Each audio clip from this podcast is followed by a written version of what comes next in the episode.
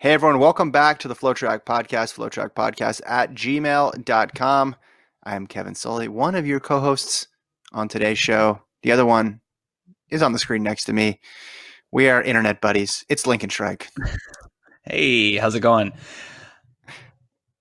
Good. It's going well. You've been busy. Your day yesterday was filled with talking to fast people, right? Yeah, we got a chance, or I got a chance to talk with Josh Thompson and Karissa Schweizer about the races at Boston uh, in February. Both ran really, really impressive times. Schweizer got the American record in the 3K. Thompson ran 334 and was, as he said, pretty close to the American record in the indoor 1500, however rare it is, uh, run of a distance.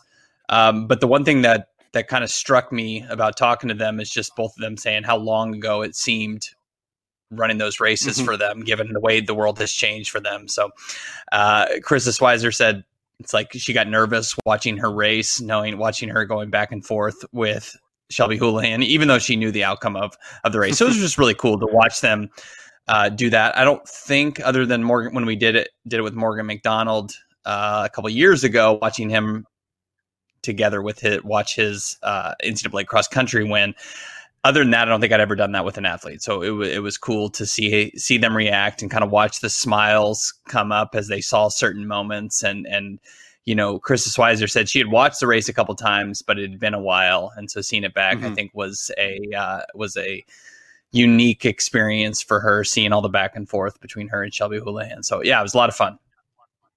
Normally, it's you and I doing that who are not involved in the races, but we try to highlight moments that we think were interesting or significant. How is this, other than the fact that they were in the race, the types of things that they were bringing up? How is it different from how mm-hmm. you and I would analyze the race? Did you notice any anything that was dramatically different? Well, obviously, you get insight into what the the game plan was specifically uh, from from the coach. And, you know, I was talking to Karissa Schweizer about we're seeing Jerry Schumacher on the side saying, calm down the pace. And she's saying, you know, I could feel the pace is, is, is really, really fast. So I understand why he's doing that. But at the same time, you know, you're watching and it's not necessarily you know you can remember back your time as an athlete even if you weren't even close to the level of these these specific ones that we're highlighting even when it's too fast and your coach is telling you to slow down, you get kind of a rush of adrenaline and, and excitement when you're like, oh, it's too fast. That's that's good because I feel good, and that's why kind of what she was saying uh, to me. One thing I, I noticed specifically with Schweizer though is kind of like the the the insecurities that you have to cope with as a teammate of someone of high profile who hand in the past is like, do you go ahead and just concede a victory to Shelby Houlihan. And obviously, you don't want to do that. But how do you overcome that mentally when, eh, you know, onlookers are saying, "Oh, it's Shelby Houlihan." Whenever she gets kicking, it's over. And Schweizer admitted, you know, that that she has to fight those things as well, and she had to fight that in this American record race of saying, "No, I'm, I'm someone that uh, can hang with her." But at the same time, mm-hmm. she knows that it's not going to be an everyday thing that she's going to beat Shelby Houlihan. She's saying there's been many workouts with the Bowerman Track Club where Shelby is just in an entirely different league. So you start to get that in your mindset. Like she was saying, I start to get that in my mind. Like, I don't know if I can beat her, especially in a kick. And so she's saying, you know, having to fight that and, and fight that and be in the, that specific moment uh, was something that she was proud of herself for kind of overcoming. Um, not that she's, you know, rooting against Shelby Houlihan, but it, it's a unique balance to strike one being a friend and training partner by while, while also mm-hmm. competing against someone that's going to be your primary competition every time you race them. So uh, just getting her inside the mind of like how many things she's thinking about during a race, and e- even for a professional athlete of her caliber, kind of having to fight back on the negativity. Uh, that just slowly creeps in your mind over the course of a race. I mean, I think anyone can relate to that, even a, pro, a professional all the way down to a high schooler. So it, it, I don't know. It was the, the, psychology of kind of each lap was just interesting. So when when those go up on the side, I think it'll be a, a cool watch for anyone kind of wanting to look and see what goes on in an athlete's mind when they're in a high profile race. Yeah, the Schweizer one and the Josh Thompson one will be up in the couple days or today even actually right we're to try to get one of those up today and then another yeah. one this weekend that's, that's mm-hmm. the plan while you were doing that i was simulating the doha diamond league a very serious assignment that i dove in and really put my heart and soul into. So similar, similar type of work that we've been doing, you and I. So I'm curious how you went about this. How did you decide who you were going to include? We don't know who was going to run what Diamond League if there would have been a Doha Diamond League. The first one usually is, you know, people want to get off if they they want to get the season started. So it would, it would have been an mm-hmm. Olympic year. The World Championships were just in Doha, so maybe some nostalgia for some folks. You figure a lot of athletes would have attended this first Diamond League if it would have happened. But did you just stay down the fairway and look at in the past of athletes that basically run every Diamond League, and you know you know they're going to be there? And then how did how did you figure out who was going to be at that meet? Well, there's been over 20 Doha Diamond Leagues. So what I did was I looked at the past results, who showed up from what country. I did a quick regression analysis uh, to extrapolate their world ranking. To, no, I made the whole thing up. Of course, I made. Oh, okay. Come on, Lincoln. Okay, uh, cool. Well, okay. Cool. So they had they had announced they had announced some people, right? So obviously Mutaz was gonna high jump. Actually, yeah. the day before he was going to do a street high jump. That's where the high jump was going to be at the Katara oh, Cultural wow. Center, which you and I never went to, despite being in no. Doha for two weeks. We did not get the Katara Cultural Center. I was hoping it was going to be. I had to Google this. I was hoping that it was going to be at the same spot where the marathon was in front of that shrine platform, the oh, Princely yeah. Palace, as the Princely those Palace, security the guards. Corniche. Yeah, the Corniche. Yeah, yeah, but it's yeah. it's a different part of town. So Mutaz yeah. is in. Uh, Kovacs v. Crouser was was already set. Anderson Peters was going to throw the jab. Obiri oh. was committed. Chepkoech was committed, even though there was no women's steeple listed. There was a men's steeple listed, so I just included both of those. Um, I mean, I included, I played the hits, right? I played the hits of the 3000 is probably going to be the fastest 3000 of the year, unless there's a pre classic 3000, because uh, you know it's going to happen. There's going to be shots in the crowd of Ethiopian and Kenyan fans going crazy next to huge yeah. empty seats. Um, uh, I, I, revealed some little known information, which is that Timothy Cheruiyot loved his time in Doha. He did so well, he didn't jinx it. He actually never left. He stayed there oh. the entire time from October, wow. November, December, January, February, April. Spoiler alert, I will give that one away. He did win the simulated 1500. Not a lot of people showed up for the men's 400. Um, there was some revenge races. Ajeé Wilson did show up in the 800, so you'll have to tune mm. in to see what happened there. Um, geez, what else happened? This was Bryce Hoppel's. This was his first of what I simulated the entire season, but I'm just giving him away chunks of time. This was the first of his 40 outdoor races. So. Big. Yeah, I mean yeah, the guy the guy only, only, knows how to race a ton, so that that makes sense, and he's going to get it started as early as possible in the first Diamond League. It makes all the sense in the world. And there was a new diamond, which we already knew going in because they had a new sponsor, so they revamped the diamond. So I, I discussed that a little bit as well too, and the ramifications for the new diamond in in this new world. But we're gonna have to wait to see the new diamond. Uh, Pre classic though still isn't canceled. I just I, I checked yeah. the website. It is and still, we're still listed there. Six weeks away, or maybe a little over seven, yep. six. Yeah. Okay, yeah. doke. Uh, I've been uh, I've been communicating with some people in in Eugene. Uh, I don't think anybody thinks it's going to happen, but I think it, and but no one's made a statement to the to the to the contrary.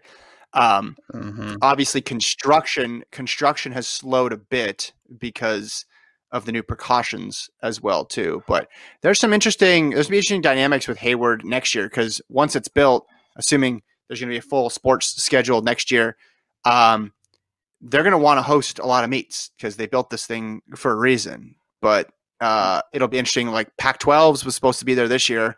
Do they give it back to them? Mm-hmm. NCAA's is supposed to move to Hayward, but do you give it to Austin one more year, or you just shift the calendar forward? Obviously trials are going to be there, and then the fall and Prefontaine will be there, and then the following year the World Championships will be championships will be there. But um, yeah, they're going to want to have good meets, and not just um, one person was saying not just regular big, like not just pre classic and stuff, but other like meets in April, right? Other meets in May that are going to attract people to go there to really beef up that home schedule. The irony that it would if I mean I don't envision this happening, but it'd be very uh, ironic if, for whatever reason, there was approval given to have the Prefontaine Classic in June. Again, I don't think it's going to happen. We're just not going to be ready as a country. But if that they were given the go ahead and then the stadium wasn't ready, uh, would be kind of a perfect perfect situation. I'm sure you would love that. Um, they move it to yeah, yeah. Pre-classic uh, live Duniway, Duniway Park, Duniway Park in Portland. Uh, yeah, yeah. I, I, I, I guess I've been operating under the assumption that Austin's had its run and the cancellation was going to wipe out NCAA's for next year. I mean, would have, you know, it's just because they're going to move it to Hayward Field, and I imagine I, I know the NCAA has nothing to do with the World Championships in in you know or or this new Hayward Field Stadium, but I think that's enough motivation to just say, okay, Austin had its had its run. Sorry, it got canceled, but uh, it, we're going to move to Hayward, and you know, mm-hmm. I don't know why why Hayward necessarily would have that power over over Austin, but it just I don't know. It just seems like that that makes the the most sense, and uh, they could be like, well, we spent all this money on the stadium and Phil Knight can maybe come in. I don't know.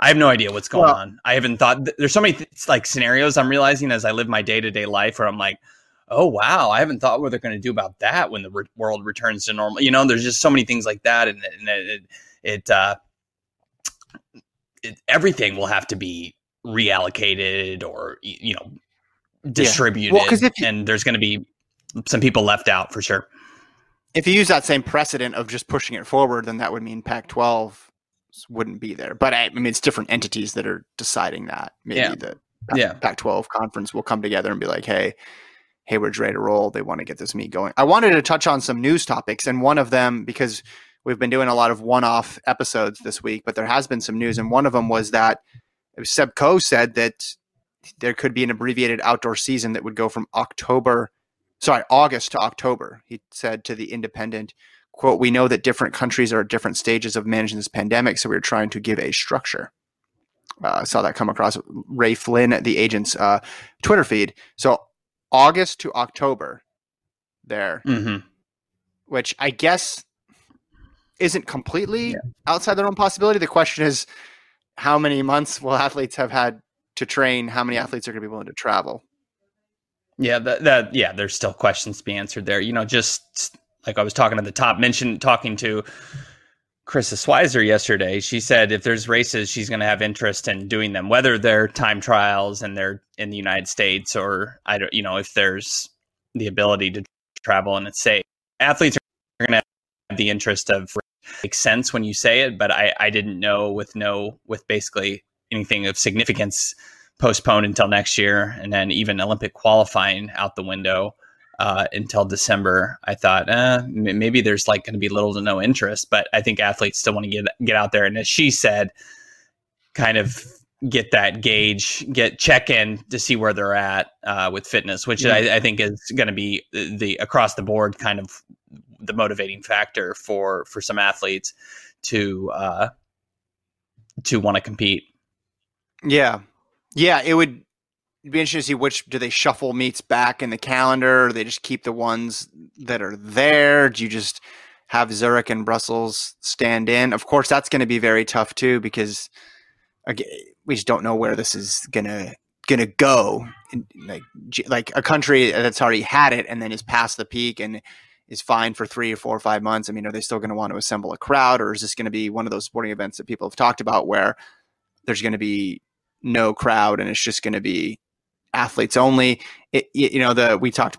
I think the last time we were on the pod about the baseball idea, right? I mean, that's basically impossible to do in track and field because it's not yeah. a team competing in a season, and um, but also just the the training stuff is still so interesting to me. I watched a ESPN had a video. I don't know, and an article. Did you see with Allyson Felix?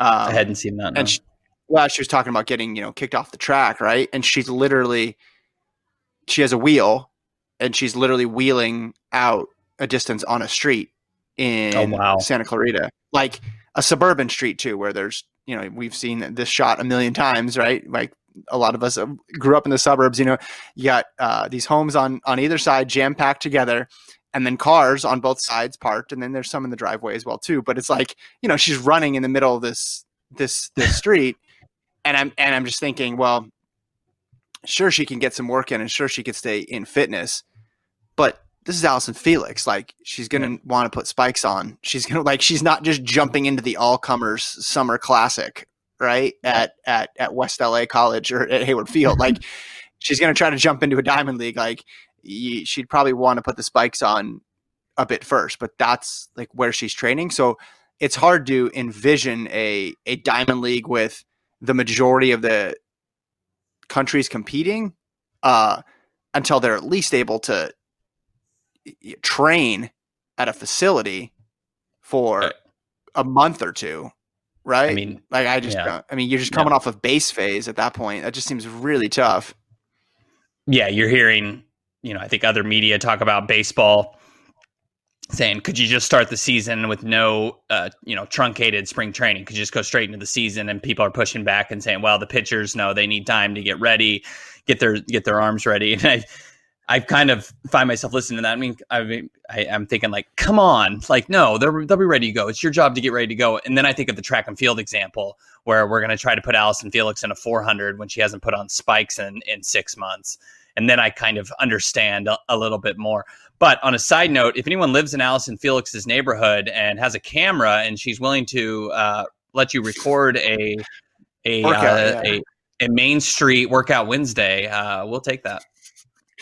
Yeah, it was. Just, it looked like something I would do. Like I'm doing strides after a run in high school. Like that's what yeah. it reminded me of. Like it was very and and I mean they're still getting out to. They talked about getting down to San Vicente Boulevard, which is a popular place for them to train. Bobby Kersee's been going there for years, but those are her distance workouts. Those are her endurance workouts. Like, I mean, even if you could you find a nice grass field and put on some spikes if you want to do that.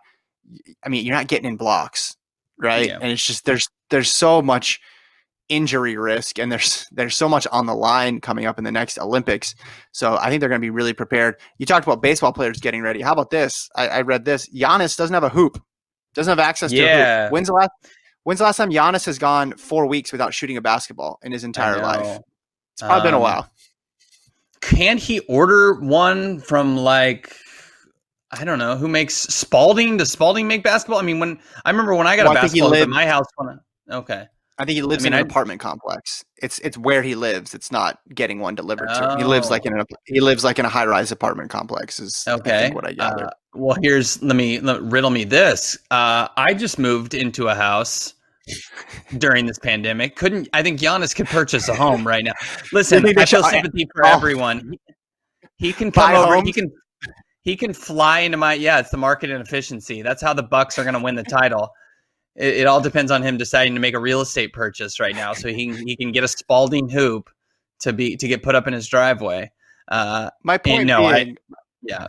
My point, my point being, it's like it's not like oh, this they're good to go back to playing basketball. We can start the games tomorrow.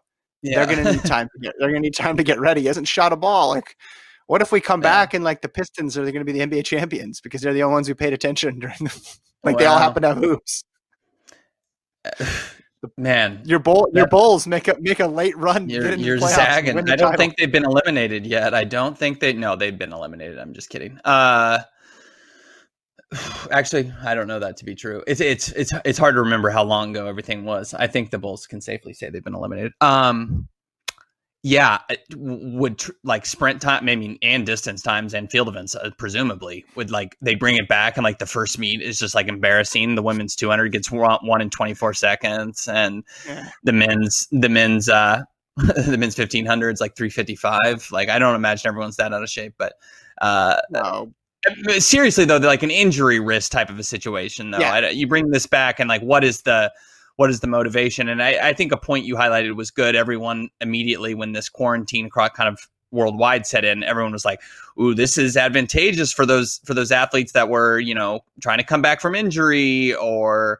you know someone like Allyson Felix who who had a child in in 2018 and you know last year was her kind of start to the comeback oh this gives her more time I I don't think these late phase career athletes this helps them they only have a few efforts left in them not a few but you know they they this pushing the calendar back, I think, makes it harder. I think Allyson Felix is an example of that, uh, and plenty of other athletes well, like Wade Van ex- Well, she could be an yeah. exception though, because she was still coming back into form after sure childbirth. But if she's training she, on the on the roads, I you know I don't. Yeah. That's not good for someone who has as much mileage on her body, as many races as she does. I mm-hmm. imagine. Mm-hmm. Now, I mean that's I'm just I'm just you know hypothesizing. I don't know. That's all we do anymore is just like make random guesses, and so I don't know. Maybe yeah. it's it's neutral, but I just think I, here here's what I here's what I here's what I base this off of think about a regular non-championship year, and this would be this is a non-championship year now.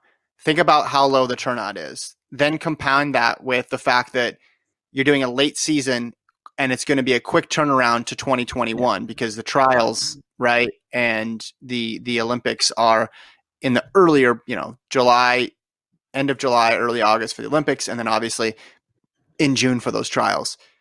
Uh what are the incent? I mean, if there are no, now they might change this, if you can't chase standards, right? Or, or other mm-hmm. things like that. Like, what are the incentives to compete?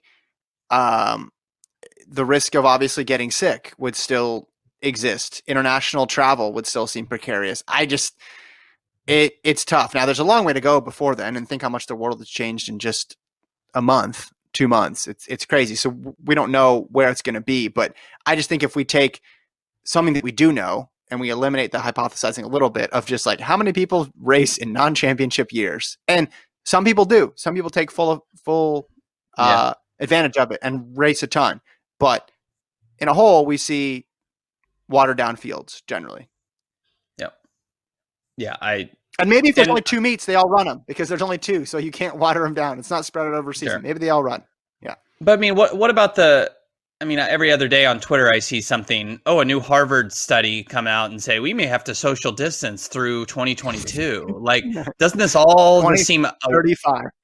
Just it seems quite ambitious just to be. I know we've been like, oh, absolutely, everything will be back by you know the fall. We'll be good to go. And then the scientists over here knocking on the door and saying, uh, hmm. probably not. I mean, maybe we can do no crowds and uh, yeah, I think know, I, I, just don't know. I, I think what's an in- interesting thing to look at because a lot of it, you're right, we don't know, right? But like, look at is looking at the other sport proposals and seeing how they could apply to track and field, right? So, golf, obviously, the athletes can say completely separate from themselves, so that's you can put that in a different category. Track can't do that, right?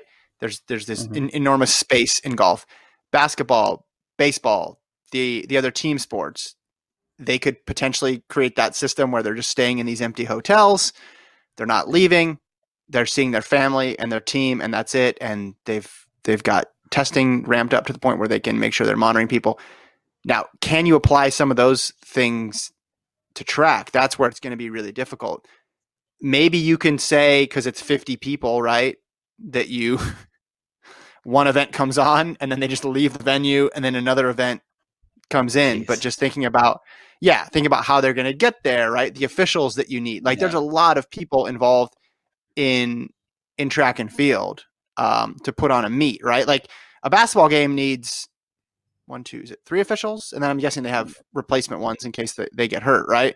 Track and yeah. field has way more than three officials, right? Yeah. If you're putting on a full complement of of events. Um, so I, yeah, that's that's like something that I think another spot where you can get out of just the hypothesizing and think, okay, how would this apply to to track? The other thing I wanted to ask you about because another part of this that I didn't see coming is the impact on drug testing. And I don't know if you saw that coming either. You're you're a shrewd reporter. You have your ear to the ground. You're looking at all the angles. You know they call you all they call you all angle strike around the that's office. Uh, yeah, actually, that was going, nickname's going back to high school. Actually, uh, it? Th- there was just an article uh, a couple articles that came out this week from various athletes about this online, this way, way to do drug testing online, which was which was pretty pretty interesting. And I saw Noah Lyles was quoted in in one story. Um, but that's another thing that you need to take into account, right? Because you, if you're competing, you want to have a level playing field. Yeah, I'm. I'm. You know, full transparency. I didn't read those articles. I've been busy this week, but uh, I don't feel like y- y- that is a level playing field right now with as far as drug testing and this online stuff. And I, I don't know. It it seems like it's something where they would could say we need to not have competition this year because we haven't figured out that. I mean, they're doing everything on the fly, and uh, you can give me more background on on those on those articles and what exactly was going on with these online drug tests. But it feels like something that can be easily skirted, and and, and I mean, drug testing has been had has had holes in its normal form. I can only imagine that this is something that would say we can't have confidence, we can't have competition in good faith because we don't have any idea if I understand the incentives aren't there to compete because there's no Olympic qualifying um, necessarily, but I, I don't know. This just I, I just just call 2020 and let's to go to 2021. I, you can provide me more back information about these online drug testing. I didn't, like I said, I didn't read that, but just on just hearing it and, and knowing the little information I do know about it, it doesn't seem trustworthy at all. Well, they call the doping control officer on FaceTime or something. They talk to them and then they leave the phone or tablet or whatever out They give the sample because when they go to give the sample at their house, right? The doping yeah. control officer isn't in the bathroom with them. They're just waiting outside. Yeah. So it's similar, right? And then they, uh, I think they said they can just they gave they give them tests, right? You could prick your finger. Uh, okay. Allyson Felix is doing it too. Lyles Felix, I don't remember the other people in track that are doing it. As this is like a voluntary testing test of a test, I guess you could say. And then they send it in. They give them the information, and then they they mail it in and send it in um, to USADA. And then okay, is everybody the, else across the world doing that? Is every governing body asking for? Is every drug drug I, testing agency doing that? No, and I think that's why when people were saying, "Hey, why are we not counting? Why are we suspending marks achieved until December first? and a lot of people like that's terrible but then you you had yeah. to kind of get galaxy brain with it and be like well you could be eating epo for three months and then find a random 5k and then and then and then get your and then get your olympic standard or get your get your ranking up and i think that's yeah. that's that's not where my my mind immediately went because i like to think of the good in people lincoln um, right. right so I didn't go there. Which I guess I should be thinking more of the because there's there was a doping story just just this week, so it's not like it should have drifted out of mind. The uh, 2017 London Marathon champion Daniel Wanjiru has been suspended by AIU for a ir- irregularity in his biological passport. So it's not like it's been a while since we've had a major doping story. You'll never believe it, but he says he's innocent. It's a mistake. Listen, I don't know his yeah. guilt or, or not. Um, the uh, if I had a dollar for everybody who said it was some big conspiracy and or mistake, uh, I'd be able to afford this house I just bought. So um, Gian- Giannis no, is going to go in have these with you. There you go. Uh, you know, it's useless to to speculate, but obviously he was somebody who had, you know, he wasn't of the level of of Kipchoge or anything. Uh, that was the year Kipchoge ran his first breaking two event. Um, mm-hmm. And so he kind of had that that window. But this is a guy who beat Kenenisa Bekele and has been solid. You know, he's run 205. So this is a this is a, big fly to drop here. And uh, the AIU has been busy, right? And especially in Kenya, they got they got Wilson Kipsang uh, for tampering, mm-hmm. and now and now uh, Wanjiru for uh, for the biological passport. So yeah, another one bites the dust, yeah. I guess. Yeah, I I still want to know more about the Kipsang story. There seems to be that seems there's more there. I feel like I still want to know about the Kiprop story. That's the craziest one. Well, because like, he's still tweeting about it. Yeah. yeah, yeah, yeah. Come on the podcast, Asbel. Come on the podcast. We will. Uh We will definitely. Kevin Sully at flowsports.tv or Lincoln.shryack. Yeah. Actually, what's your email address? It's confusing. People just email me. Yeah, it's Lincoln.shryack. Here's Lincoln's. Here's here's Lincoln's. Here's Here's Lincoln's cell phone number. I'll just read it out right now. Uh, it starts with a, uh, a, a one. Okay. Uh, yeah. Another story I wanted to get to before we do before we read some email.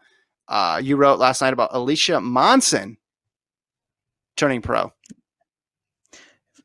Yeah, I think the the consensus online was she was the first 2020 NCAA track and field athlete to to sign. If uh, if we had told her or really anyone that she would be signing with an agency on March or excuse me, April 16th, I think we would have been like, what in the world happened? To which she stopped her out, out senior outdoor season in the middle of the year to sign. No, uh, this was precipit- this was precipitated by Wisconsin kind of making the surprising call to not honor the NCAA's extra season of eligibility that they granted in the wake of spring cancellations. Uh, and she was quoted in, a, in an article in a local paper saying, "Well, it kind of made this decision easy."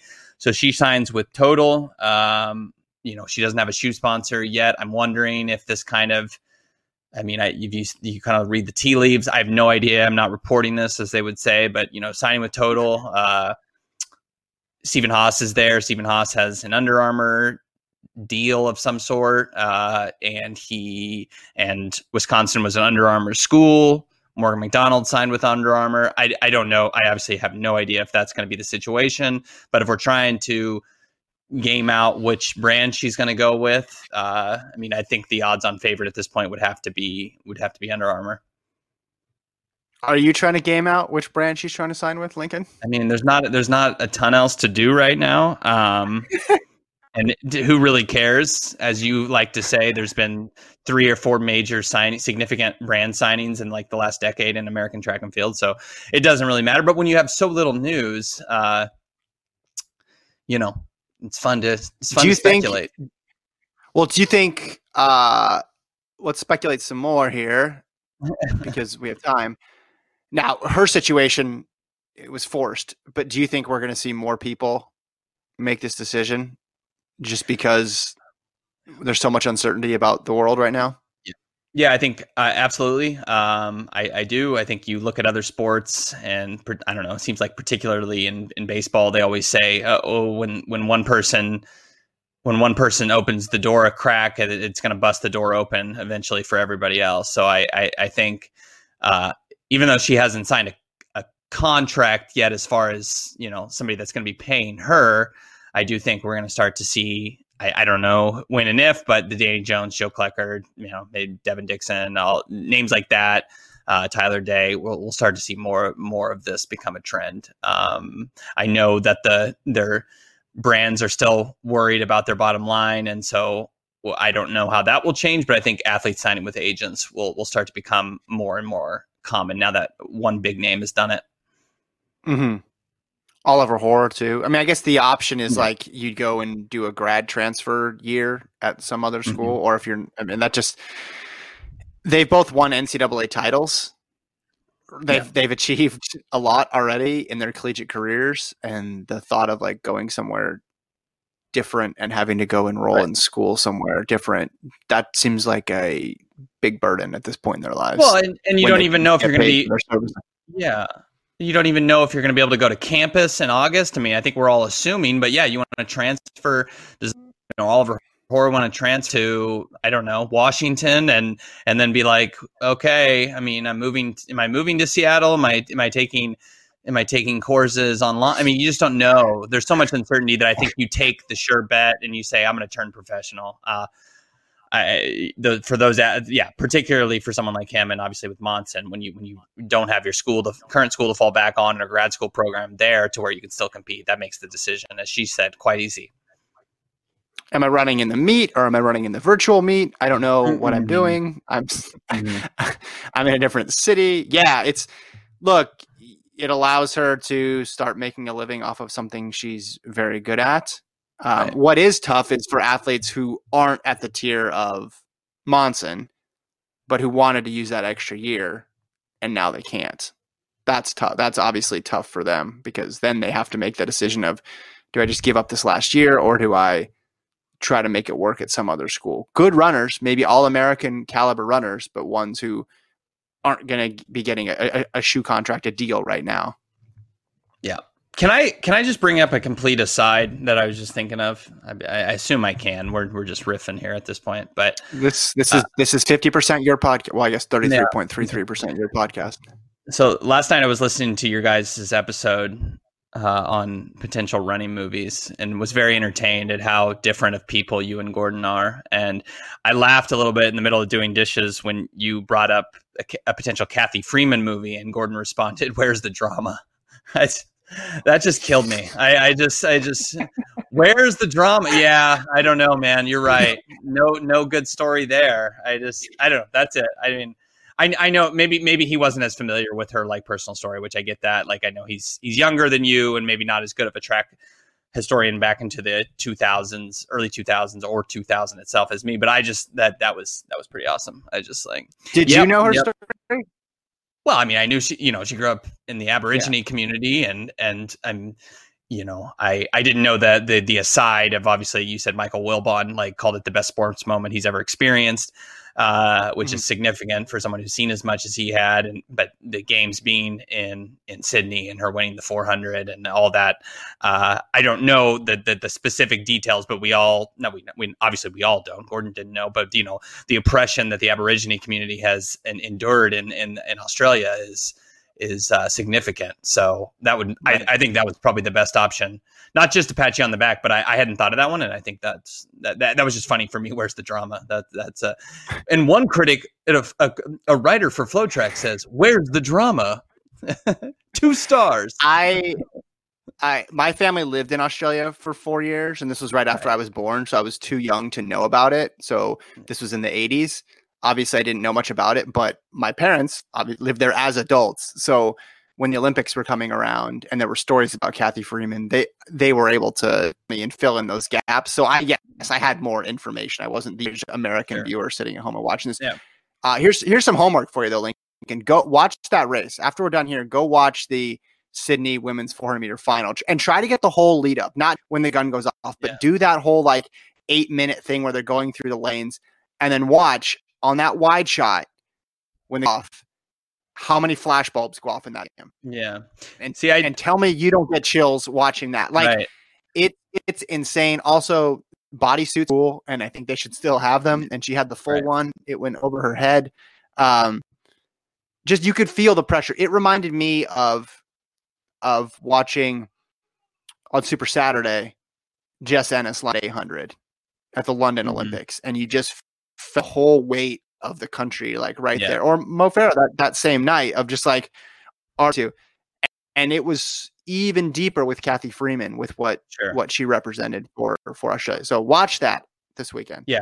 No, I just got chills hearing you explain that, and I and I've seen that race, and I don't know. It's been either you know a long time. I don't. Rem- I probably did not watch that when it happened. I've probably confused my the, the races I've only seen on YouTube to the ones I've seen in in you know in real time or yeah. when I was a kid because I would have been I would have just been ten during that during that race and not at all interested in track and field. But the bodysuit's famous, and uh, that's was my first memory of her. You know, I knew who Cathy Freeman was because she wore a full bodysuit. Was that just a a Nike thing? Why did she wear that? I I, I forget that that yeah. Reason uh, it was supposed to be aerodynamic. It was that okay. Marion Jones wore a while too. There were some yeah. Nike athletes and they had done some technology. Like there's this whole feeling it's like a completely separate episode, but if you just if you consumed the Olympics back the way the majority of Americans did, and probably majority of people all across the world do, of just like, okay, I'm going to turn into this, tune into this once every four years TV show it's about triumphs, but it's also about like not screwing up on a huge stage. Mm, yeah. And it's and like gymnastics and figure skating embody that because literally it's just like I don't know anything about it when I'm watching it, but all, I know if they fall in figure skating, oh that's bad. Yeah. if, they, if they fall in gymnastics, it's bad. But it's the same thing with track. It was always like this person is the favorite. And if they yeah. can't do it, they're letting down this huge yeah. country. And here's this backstory that's going to make you cry before they start and it was almost just like relief when they won as opposed to yeah. um, like excitement or being or yeah. being like thrilled that they did it and that for me consuming that with cathy Freeman just like she wasn't it took a lot for a non-American to be like the lead story in an event yeah. and to get people rooting further. This is early 2000s. Like we didn't have the same amount of information. Like we weren't watching cathy Freeman workout Wednesday, and you weren't mm-hmm. following her on Instagram. You didn't know who she was training with or anything like that. It was just like, well, she's Australian, and we're cheering for the people in the red, white, and blue. But no, not with her. Like with her, once you mm-hmm. saw your story, you're like, okay. And this was, I, mean, I was 16 years old, but it was like the impressionable portion of me was like, no, like she needs to win. She has to do this for it's in yeah. Sydney. Like this needs yeah. to happen. This is perfect. Like you're rooting for her. um, to pull that off. But we got other movie re- recommendations. Uh, here's one from an email from Jeff. He runs through a, a bunch of them, but he says, uh, he says, I know it was made for TV movie, but has more potential. Gail Devers, her rise as a star athlete to be almost destroyed by developing Graves' disease, almost losing her feet, recovering and winning gold in Barcelona. And then obviously there was the infamous hurdle fall. Also, the hurdle uh, flat double. I mean, Grant Yeah. Holloway's done it now indoors, but like at the Olympic level, That's kinda nuts if you think about That's it. crazy. Yeah. uh, Lopez Lomong, we got a couple for them for him, the Yeah. Lost Boy. He's written That's- a book. Obviously, that would be good. Yeah, I don't know where where do you put the Um, Paul Chelimo feud in there? Is that our is that how, how much playtime does that get? Do do we have someone dressed up like a cheetah and a lion? I just, I'm just kidding. Uh, That's the uh, that's the weird montage in the middle of like him walking through like airport and getting mobbed by paparazzi. Yeah. yeah. Uh, Caitlyn Jenner story. Obviously, that would be. I I can't believe that hasn't been made yet. That's uh, in some form or fashion. 1968 Olympics. Uh, entitled Black Power. Obviously, uh, Tommy Smith and John Carlos. Billy Mills story. So he had Billy Mills has a movie, Running Brave. Uh, Yeah. It's very old though. Uh, Kathrine Switzer in the uh, Boston Marathon, the first woman to finish the Boston Marathon. That might be interesting too. Yeah, yeah, yeah. Um, and Jeff also says not so much about track and field, but the sort of Atlanta getting the '96 Olympics. The whole bidding process would be an interesting story, like Draft Day, but maybe in the style of Big Short. And also, once a runner, of course, LOL. He adds. Are- Are you a big once a runner guy? Uh, not really. I, I, I, I thought it was, I thought it was overcooked. I mean, I think that's the point of it, right? Uh, but I, I don't know. The, the they lost me on the Depends whole at like, what age. yeah, it, it- they On the lost me. What, what it, 700, 400. yeah, it's just like, and then he kept going. It's just like, dude, like, like. Everyone knows like tw- 25 400s is like the absolute max. Like you can do that and then by like 20 you're like you you've forgotten your name and like you're you're so sick and you're vomiting in between which each one. So the idea of doing like three times that is just preposterous. It's just I know it's a fiction book, but it's just like it it it, it and and you know maybe that makes it a good read because everyone remembers that that workout from the Mhm. book. But maybe it could be done into a good movie. I just don't think there's enough. There's a not. Uh, you know, maybe you can buoy it with a good r- romance story. Like you had your idea if if the Elga Rouge story didn't have enough, we could we could have a, a nice Yeah. romance story peppered in there. But I don't see Once a Runner being being capable. But uh, I, I think if if it, it certainly makes for fun fodder these days, though. You know, something we can make fun of, and knowing everyone's read it, I mean, it's it's Yeah. uh, it, it it serves its purpose in the uh, in the track and field canon. it's it's it makes more sense as a movie when you realize or a book when you realize it's actually the Jim Walmsley origin story. yeah. Yeah, except it's a 75 mile repeats or whatever it was, 60 Yeah. mile repeats. It's uh yeah. I think read that book. It's one of those where if you read it um when you're like, hey, like I don't know. I read it when I was when I was too young and then I probably read it when I was too old. Like I missed it on like Mhm. both sides, but I more when I was too old because I wasn't taking it as literally, I guess as as as you were, but Yeah. um, if if you if you haven't read this book, just imagine this basically in some forms the Steve Prefontaine story, which is real, and then the Catcher in the Rye story, which is not real. Just smash those two together to me, and See, that's basically I what like it is. both of those. Yeah, I like both yeah, of those, so I guess this was in my wheelhouse. Yeah, Uh, uh, Kevin wrote in, yeah, he says, I can't believe no one mentioned Lopez Lomong. The book, Running for My Life, pretty much lays out the outline. Child soldier, recruit to refugee camp to U.S. Olympian, then everything he's done since, including a feud with Paul Chelimo. There we go. You and Kevin are on There the same, same wavelength here. Uh, we also got one here from, ooh, okay, this one's from Brian. He's a frequent emailer to the House of Run, uh, aka Brian, the emailer, formerly from Raleigh, but now from Pennsylvania. Uh, he takes exception with our top eight Bowerman Schumacher coached athlete moments. He said there were notable snubs. oh, okay. You ready? Yeah, let's hear it. Yes. Uh, he says if you're going to mention Woody Kincaid's 1258 time trial, you should probably mention Solinsky's 1255, 1256, Yeah. or 1258, or Teg's yeah, that's recency bias. That's recency bias. Well, that's the ti- the title of his email is literally recency bias. Um, Yeah. So good job. he says Teg was wearing arm warmers in his 1258 uh, and McDonald colorway Lelangs, not the prototype cheater spikes for those playing along at home. The Lanang was a steeplechase spike that had a mesh upper and a zoom miler plate RIP. Um, here's why. No, I'm not going to back down from this take. You you Oh. are saying it's recency bias. I'm not going to back down. One, I think we covered Solinsky with 2659. I think once he ran the 29, assumed he would go under 13, and those were amazing times and spec times. But the 2659 was his best race. Agree or disagree with that? Oh, it's certainly the most memorable. I don't know if who. I, I think twenty six fifty nine is probably uh, on balance is is is more impressive than twelve fifty five, Yeah. but they're pretty close. But we, whatever. Okay, and then we go to Teg. So Teg's 1258 versus Kincaid's 1258. I mean, Teg was an awesome. I mean, you you grew up in Missouri, right? The guy was Mhm. a stud from from Yeah. the get go. Not to say Woody Kincaid was chopped liver, but my point with with Woody Kincaid was it was showing what he could do with someone who wasn't necessarily uh, a, a Footlocker guy, uh, an NCAA All American multiple multiple times, right? Like Kincaid had a good college career, um, but just a, a massive personal best there. I mean, Teg ran what did he do at pre that one year? Eight oh seven in the two mile. Like he was, Yeah. he was a sta- he was an established star. Yeah. Kincaid uh, didn't have that until he joined Bowerman. So I will not back down. Now, number two, if you're going to mention the 2019 championships, you should probably mention the 2009 USA's with Teg, Solinsky, Jager going one, two, three, and Tim Nelson making the 10,000 team. The team was much smaller then, but nearly everyone made worlds. Okay, that'll concede his point. I probably should have included 09.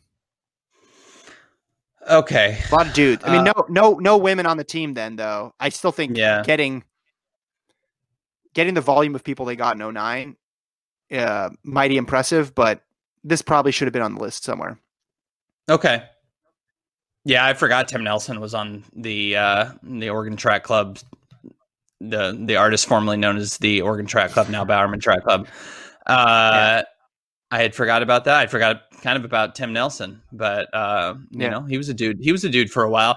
Yes, Evan Jager was approximately 14 years old when he made that team in 2009. so uh, Yeah. that I remember that that was right uh, at the start of let's see that would have been summer so that was then between the end of my high school uh, high school time and started college. So I, I, I do remember that one and, and and Jager coming in. I mean that was the most significant because of him making the team and him having made that that jump either that year or the year before to turn professional when that wasn't a thing people did. I mean still not really a thing that distance runners do. So uh, yeah no that's a that's a good one. That was a good uh, you know definitely a, a fun moment for all those guys. I remember them in the green and all with the all with the little flags. That was a that was a cool moment. Yeah. Okay, his next one, Ryan Hill's silver at World. Then both you and I were Yeah. there. Yeah, yeah, yeah. I just with more time, I just you know, and and I I seen the reaction to when World Indoors got postponed, and everyone basically greeted it with like a, a shrug. Listen, if he had won gold, if he had beaten Kejelcha, uh, yeah, big. Uh, silver's good, and he'll always have it. I, and I think, but I just World Indoors. I mean, nah, I can't. I can't make that. That's not bigger than. That's not even as big as you know Woody Kincaid's twelve fifty eight. I just I couldn't I couldn't give it too much weight. It's indoors. Yeah. Well, I guess what he would say as well, but you guys included the the Schweizer American record Houlihan Frerichs. That's an indoor race too, right? I guess- yeah, I guess one's a, one's a time and one's a yeah. I, I I hear you, and and and you know Hill was really you know kick, from 20, he could from kick. 2014 from 2014 to 2017 he was yeah he was money in the last couple laps so uh I maybe maybe we're guilty of recency bias there but uh I, I don't know. I couldn't tell you who finished behind him. I, I know Kejelcha won that race, but I, I just don't remember much about it. So if you're asking me, maybe in five years I won't me- remember much about Karissa Schweizer's race. Um, but Yeah. I, Yeah. I don't remember uh, I remember he had a shot to win, and it, in going into the last lap, it wasn't like, "Oh, Kejelcha's got this one." So he was there, he was fighting Yeah. for it, but. I, but I, I don't recall much else. Uh, the last two, he says, Infeld surprise bronze at Worlds. And Yeah. then honorable mention, Ted getting fourth at 07 champs on the 5K Mhm. by .04. We're spoiled now, but back then the Americans weren't meddling like they are now. Yeah, yeah, yeah, yeah. I I can listen I mean, to the Infeld in a one, lesser, yeah. well, in a lesser group, those obviously would be there. But then you look and you're like, well, what are you going to kick off? And again, Yeah. the reason why I'm putting the the I believe the Schweizer and the ones were like the last two because those were the most time trially. But the reason Yeah. the Schweizer Houlihan uh, Quigley thing gets on is because if not, it wasn't one person; it was the depth of it. It was three women completely smashing the time, and then also the fact that someone who's not even supposed to be the best one won the whole thing. And then with Kincaid, obviously, we've talked about about him. So, yeah, like when you win as many medals and big races and set as many records as that group does, um, Yeah. I think if I was isolating it down to single races, Infeld would pro Infeld and Flanagan because she ran really well in that race too. Um, she got sixth. I think it would be included, Yeah. but we made it we made it bigger and included like whole meats and things like that. Yeah. I think to people of a certain age, and it's kind of, it starts with basically people about my age and goes through maybe people in their 40s and 50s. Tegenkamp and Solinsky will always hold a special place in their heart because they were competing with the East Africans in a, in a time when maybe that hadn't happened ever basically Mhm. so they were pioneers Right. in in some sort obviously you know frank shorter won gold but the east africans weren't as prevalent back in his day and you know bernard lagat i know he's from kenya but he he had been crushing it in the in the mid 2000s as an american um, but for some people who hold american born is more significant um, i'm not making any claim right or well I, I do think that's incorrect but i understand why you know Solinsky and Tegenkamp would be more appreciated maybe as being homegrown guys uh, I, I think people hold them close to the to to their to their hearts. That may be a little strong of a statement, but they just hold they they make them significant because we didn't see guys running twelve fifty five coming from Yeah, uh you know Matt as far as Matt Tegenkamp coming from Lee Summit West or wherever he went in Kansas City like that didn't that wasn't a thing that happened. you know where it Like, we came from. You're a Missouri Yeah, guy. yeah, yeah. Say it proudly. Uh, Say it with your chest, as the kids say. yeah, Lincoln. Where did he uh, come from? Well, he went to Lee Summit. I just can't remember which one. There's like four of them. They, they do them in every direction. Lee Summit Northwest and and and, and South and whatnot. So he, he he's from Kansas City. Uh, and uh, uh, yeah, Chiefs Kingdom. So so, Yeah. so I yeah great. So I understand in that regard why those people remember the one the medal close call coming up 0.03 of a bronze medal in Osaka for Tegenkamp and then and then the 2010 Yeah. season that Solinsky had. I get that. Yeah. Yeah, but I mean, just you look at Jake, you could go through like Jager's accomplishments too, right? Like, because Mhm. then you could start putting like, because then you could start putting like, okay, Frerichs' American record, Jager's American record race. Like, w- were Yeah. those better than the? Is that better than a fourth place in a Mhm. in a major championship? Um, especially with Infeld. Um, that one gets harder because she got there but it's tough. That's the whole point. This is a tough list to get on. it's a tough list. It is a very, Yeah, a very, very good group. And if you want to split I mean, hairs going with, with with Infeld's performance, I mean, if I remember correctly, back to 2015, I think Dibaba, Tirunesh Dibaba was out. I think it was having a baby. Uh, I don't remember. Uh, that was the start of Ayana's run, but there was someone else I feel like that was missing. That kind of the narrative Well, was Vivian this Cherry won a- the race. Okay, okay, okay, okay, okay. So maybe I'm misremembering where. Yeah, okay, okay. Um, Ayana started in 16 and she Okay. just. Well, no, she started in- in she she won the fifth she won the five thousand in in Oh, that's right. because I'm she because she beat Dibaba and every and everyone thought Dibaba was untouchable that year.